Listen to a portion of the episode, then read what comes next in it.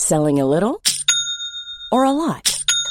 Shopify helps you do your thing however you cha-ching. Shopify is the global commerce platform that helps you sell at every stage of your business. From the launch your online shop stage to the first real-life store stage. All the way to the did we just hit a million orders stage.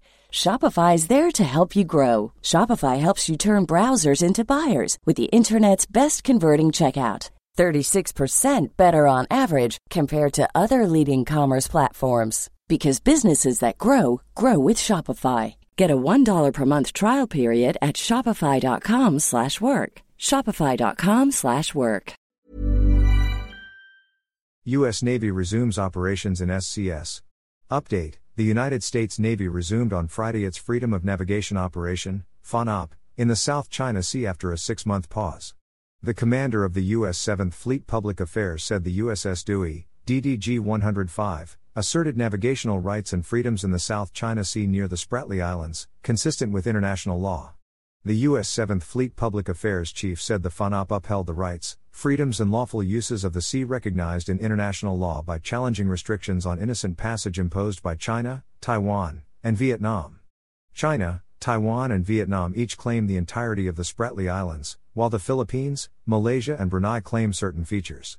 The U S Navy said that China, Vietnam and Taiwan each require permission or advance notification before a military vessel or warship engages in innocent passage through their territorial sea, in violation of international law. The unilateral imposition of any authorization or advance notification requirement for innocent passage is unlawful, the U S Navy argued.